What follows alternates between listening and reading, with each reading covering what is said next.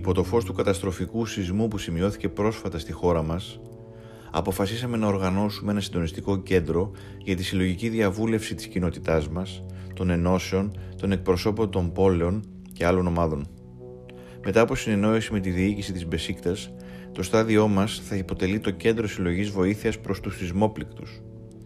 Δύναμη και κουράγιο σε όλους τους ανθρώπους στις πληγήσεις περιοχές. Αυτό ήταν το μήνυμα των οργανωμένων οπαδών της Μπεσίκτας αμέσως μετά τον καταστροφικό σεισμό της 6ης Φεβρουαρίου που έχει στοιχήσει τη ζωή σε δεκάδες χιλιάδες ανθρώπους στην Τουρκία. Οι Τσαρσί, όπως ονομάζονται, ανταποκρίθηκαν άμεσα στο κάλεσμα για βοήθεια τοπικών οργανώσεων στις πληγήσεις περιοχές, συλλέγοντας τρόφιμα και ρουχισμό, μαγειρεύοντας, στηρίζοντας με κάθε τρόπο τις ομάδες διάσωσης και τους πολίτες που έχασαν συγγενείς και φίλους που είδαν τα σπίτια τους και τα όνειρά τους να καταραίουν. Τα καμιόνια πάνε και έρχονται στην Κωνσταντινούπολη, τη Σμύρνη και την Αντάλια προς την περιοχή του Καχράμαν Μαρά, της Μαλάτιας και του Αντιγιαμάν, με τους Τσαρσί να δουλεύουν νυχθημερών από την πρώτη μέρα για να προσφέρουν τα βασικά – μέσα στον αγώνα που δίνουν δεν ξέχασαν και τις δικές μας δυνάμεις, τους εκαμίτες και τις ομάδες αλληλεγγύης στην Ελλάδα, ανεβάζοντας φωτογραφίες με τίτλο «Σε ευχαριστούμε γείτονα» στα social media. Γνωστοί για την αντιφασιστική τους δράση και με πλήθος πρωτοβουλειών αλληλεγγύης προς τους πρόσφυγες, τους Κούρδους, τη ΛΟΑΤΚΙ κοινότητα και την νεολαία, με σταθερά αντικυβερνητική δράση, οι Τσαρσί πήραν το όνομά τους από την αγορά κοντά στο στάδιο Ινωνού πέριχ της πλατείας Ταξίμ. Εκεί που το 2013 έδωσαν μάχη για τη διάσωση του πάρκου Γκεζί, εκεί όπου συναντώνται πριν τα παιχνίδια για να κατευθυνθούν προς το γήπεδο για τα ντέρμπι με τις συμπολίτσες Γαλατά Σαράι και Φενέρμπαχτσε. Εκεί που συναντώνται όλες οι ταυτότητες και κουλτούρες του κοινωνικού μοσαϊκού της Κωνσταντινούπολης. Εκεί που τα τελευταία 40 και πλέον χρόνια κρατούν περήφανα το παγκόσμιο ρεκόρ της πιο θορυβόδους κερκίδας, φορώντας περήφανα τις ασπρόμαυρες φανέλες με κεφαλαίο και σε κόκκινο χρώμα το α του αναρχισμού.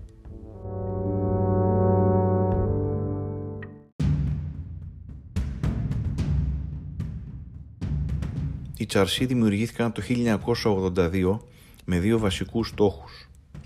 Ο πρώτος για να εκφράσουν την αγάπη τους προς την ομάδα στα εντός και εκτός έδρας παιχνίδια. Ο δεύτερος για να διαμορφώσουν έναν πρώτο ισχυρό πυρήνα της εργατικής τάξης που εκείνα τα χρόνια βαλόταν από τη δικτατορία του Ενάν Ευρέν, της τρίτης κατά σειρά δικτατορίας που επιβλήθηκε στη χώρα από τη δεκαετία του 60. Η τουρκική κοινωνία και κυρίως τα πιο προοδευτικά της τμήματα ένιωθαν εγκλωβισμένα μέσα στον αυστηρό στοιχειωτικό έλεγχο του καθεστώτος, ενώ πολλοί κομμουνιστές διώκονταν, φυλακίζονταν και δολοφονούνταν στα σκοτεινά κελιά της Ανατολίας υιοθέτησαν το κόκκινο α του αναρχισμού ως λογότυπο, αλλά κυρίως ως σύμβολο αντίστασης. Οι περισσότεροι ήταν μέλη της τουρκικής εργατικής τάξης, φοιτητές, νέοι επαγγελματίες, ιδιοκτήτες μικρών επιχειρήσεων, τεχνίτες και δάσκαλοι που διεκδικούσαν ανάσες ελευθερίας και μάχονταν απέναντι στο καθεστώς. Η επιβολή της δικτατορίας οδήγησε σε πάγωμα των μισθών, κρατικές βιομηχανίες ιδιωτικοποιήθηκαν, και ο στρατός αντιτάχθηκε βία στο δικαίωμα των εργαζόμενων να απεργούν και να διεκδικούν συλλογικά τα αιτήματά τους στους χώρους εργασίας. Η τουρκική λίρα βρισκόταν σε ελεύθερη πτώση, ο πληθωρισμός χτυπούσε κόκκινο, η φτώχεια και οι ανισότητες κορυφώνονταν, έργα υποδομών εγκαταλείφθηκαν, μέλη του κόμματος των εργατών διώχθηκαν και στα εργατικά συνδικάτα μπήκε λουκέτο. Στους κόλπους των οργανωμένων οπαδών της Μπεσίκτας αναπτύχθηκαν δεσμοί αλληλεγγύης και συντροφικότητας, ενώ ένα σημαντικό μέρος της πρώτης γενιάς των Τσαρσί πύκνωσε στις γραμμές του νεοειδρυθέντος ενιαίου Κομμουνιστικού Κόμματος Τουρκίας. Διαμορφώθηκε έτσι ένα ενιαίο αριστερό μέτωπο για να ακουστούν οι φωνές των πολιτών, αλλά κυρίως για να προστατευτούν ακτιβιστές, καλλιτέχνες και διανοούμενοι που διώκονταν από τους στρατιωτικούς. Σε κάθε σύλληψη μέλους των Τσαρσί, δεκάδες σύντροφοι ακολουθούσαν ειρηνικά προς το αστυνομικό τμήμα, ρισκάροντας και οι ίδιοι τη σύλληψή τους.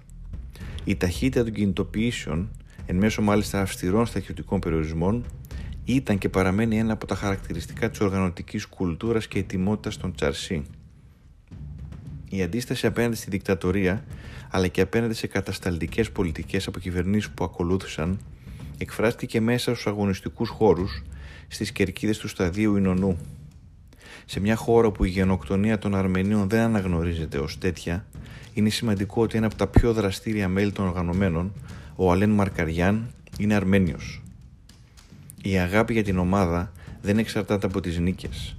Αγαπάμε την ομάδα μας για αυτό που είναι, όχι για τις νίκες της, είχε πει σε πρόσφατη συνέντευξή του.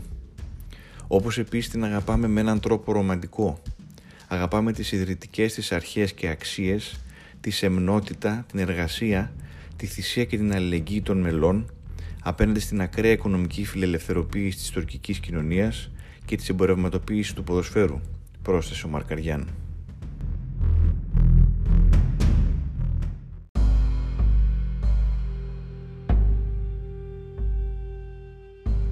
Μετά τη δολοφονία του διακεκριμένου Τούρκου συγγραφέα αρμένικης καταγωγής Χράτ Ντίνκ το 2007 από σκοτεινές φιγούρες του βαθέως κράτους, στο πέταλο των οργανωμένων της Πεσίκτας βρισκόταν για καιρό πανό που έγραφε «Είμαστε όλοι Αρμένοι».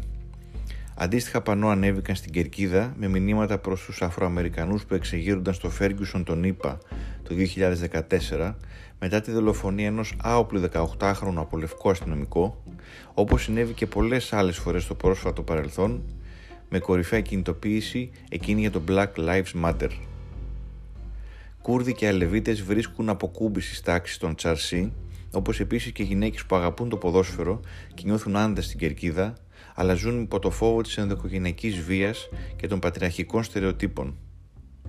Πολλά νέα παιδιά βρέθηκαν τις μέρες και τις νύχτες των οδομαχιών εναντίον της κυβέρνησης Ερτογάν στο πάρκο Γκεζί του 2013 στην πλατεία Ταξίμ, όταν χιλιάδες οπαδοί της ομάδας είχαν ανεβάσει φωτογραφίες στο Facebook γράφοντας Δώστε μας 100 μάσκε αερίου και θα πάρουμε πίσω το πάρκο.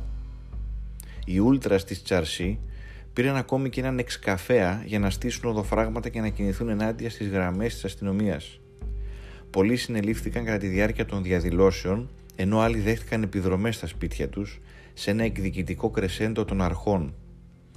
Πολλές δίκες στήθηκαν με σχεδόν 6.000 ανθρώπους να έχουν κατηγορηθεί για τη συμμετοχή τους στις αντικυβερνητικές διαδηλώσεις και κινητοποιήσεις εκείνων των ημερών. Θα δούμε όμορφες μέρες παιδιά, θα δούμε ηλιόλουστες μέρες, τραγουδούν οι οργανωμένοι στην Κερκίδα. Όπως τα περισσότερα πράγματα στο ποδόσφαιρο, όλα ξεκίνησαν με ένα όνειρο, συνήθως το όνειρο ενός ή λίγων που το μοιράστηκαν πολύ στη συνέχεια. Έτσι είναι και η κερκίδα των Τσαρσί που μεγάλωσε στον βάθος των χρόνων και την ανάγκη για αντίσταση, αλληλεγγύη και συντροφικότητα σε ένα σκληρό περιβάλλον καταπιέσεων, διώξεων και διαψεύσεων.